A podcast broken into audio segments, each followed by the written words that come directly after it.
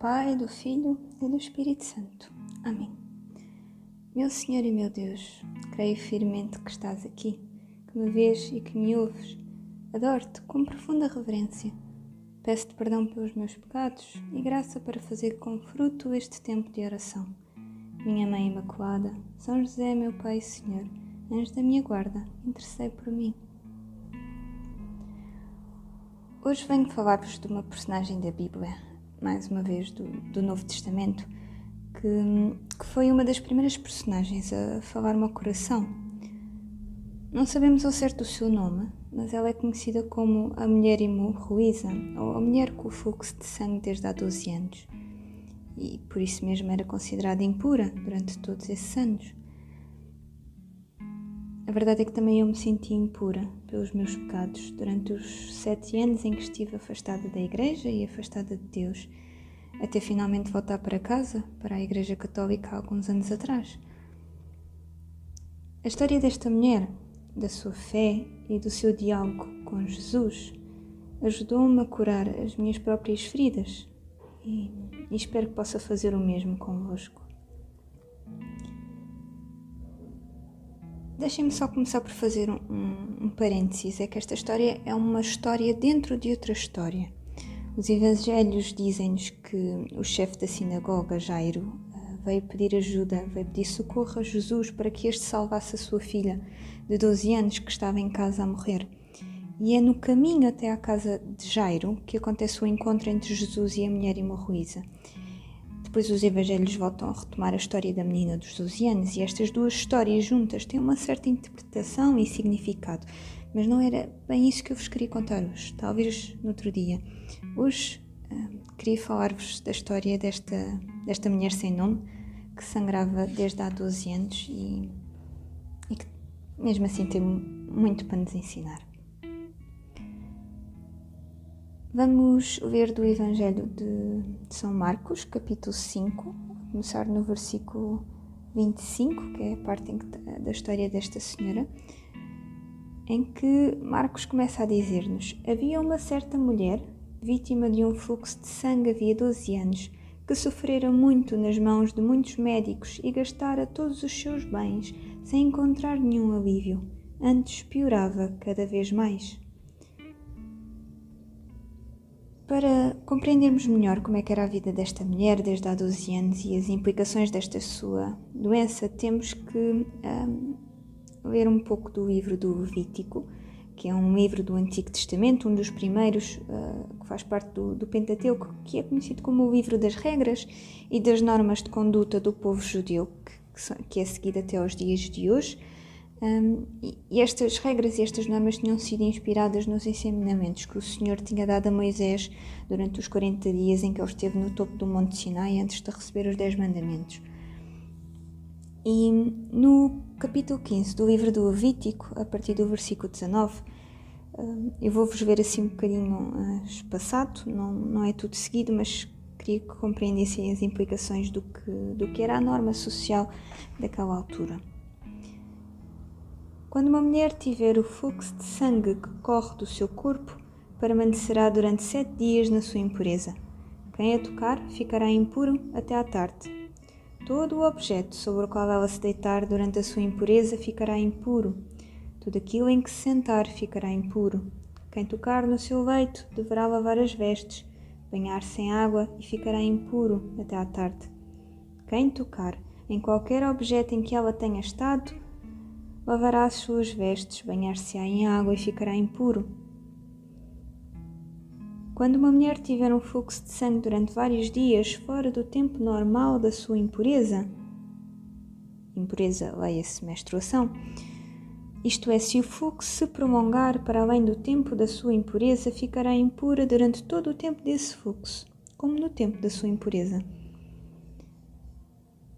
E o texto continua a dizer que tudo o que ela tocar ficará impuro, todas, tudo, todo aquele que tocar em alguma coisa que ela tiver tocado ou que tenha estado ficará impuro.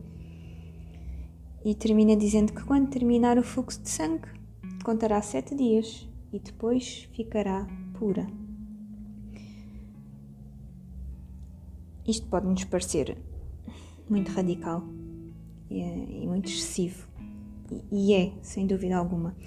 Mas deixem-me só dizer-vos mais duas coisas. Que por um lado, quero que compreendam que o sangue era das coisas mais sagradas para os judeus. Porque era o sangue que trazia e era o sangue que gerava vida, e daí a sua sacralidade.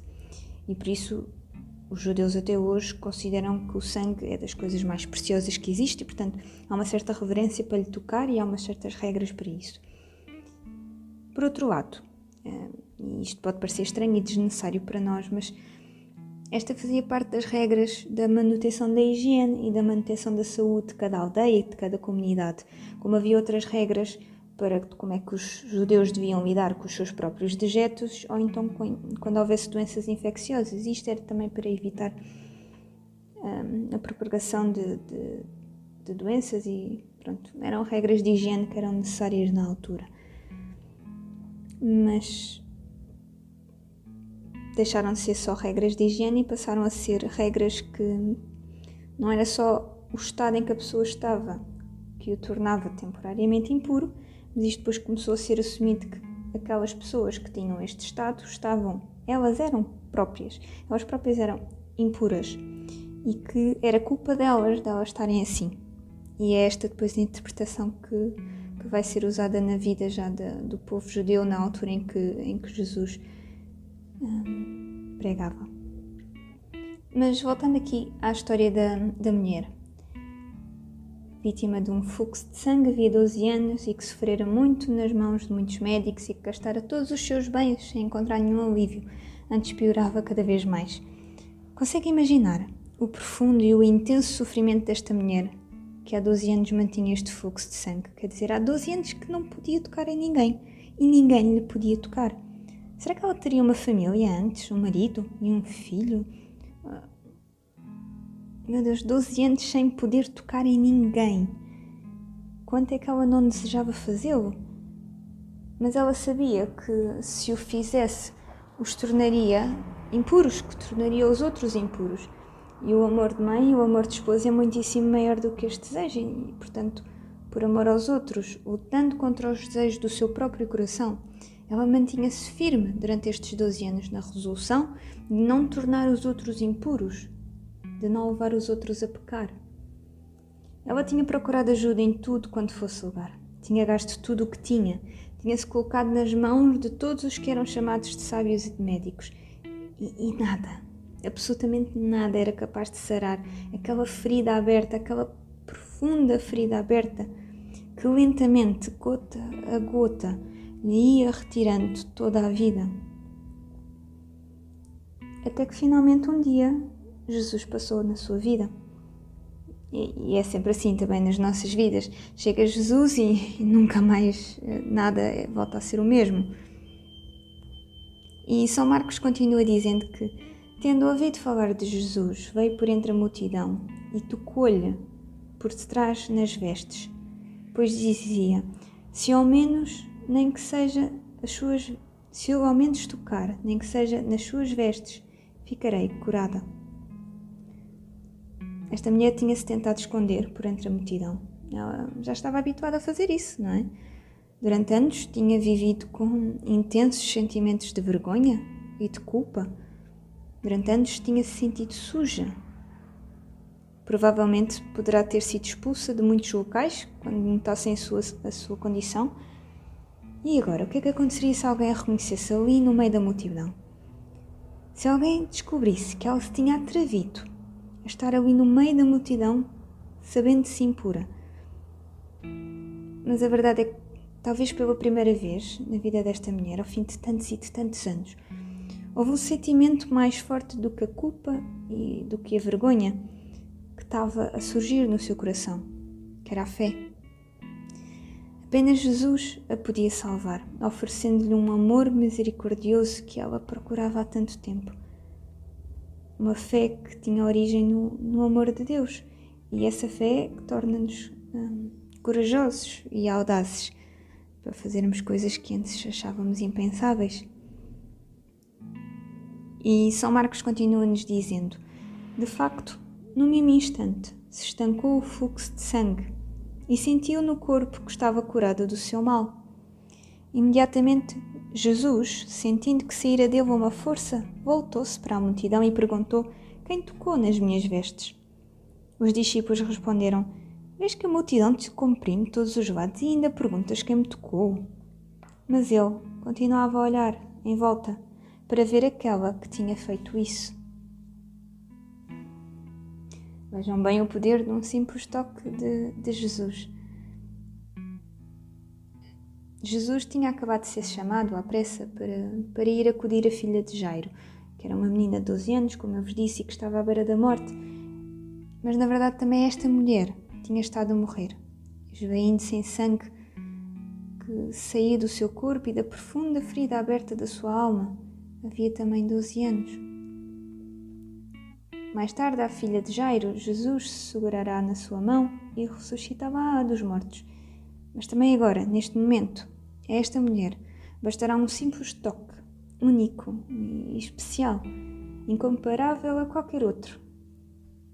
E este toque será o suficiente para trazer de novo à vida. E num instante só, toda a vergonha, toda a culpa, toda a imundície, toda a solidão, toda a dor, toda aquela dor tão forte e profunda, desapareceu. Terminou. Para sempre. Este é também o poder do sacramento da confissão. E São Marcos termina dizendo: então, a mulher, cheia de medo e a tremer, sabendo o que lhe tinha acontecido, foi prostrar-se diante dele e disse toda a verdade. Disse-lhe eu: filha, a tua fé salvou-te. Vai em paz e ser curada do teu mal. Oh, como é grande o amor de Deus por nós! Tão grande e belo e imenso, que nos tira o fogo e faz tremer o nosso corpo com toda a sua intensidade, que nos leva a desejar colocar-nos de joelhos diante daquilo que nos dá uma nova vida. E nós?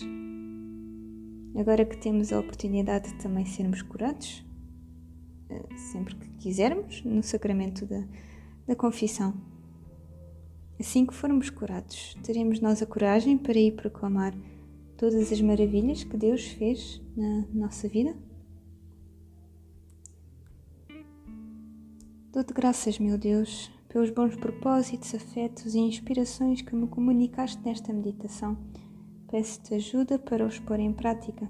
Minha Mãe Imaculada, São José, meu Pai e Senhor, anjo da minha guarda, intercedei por mim.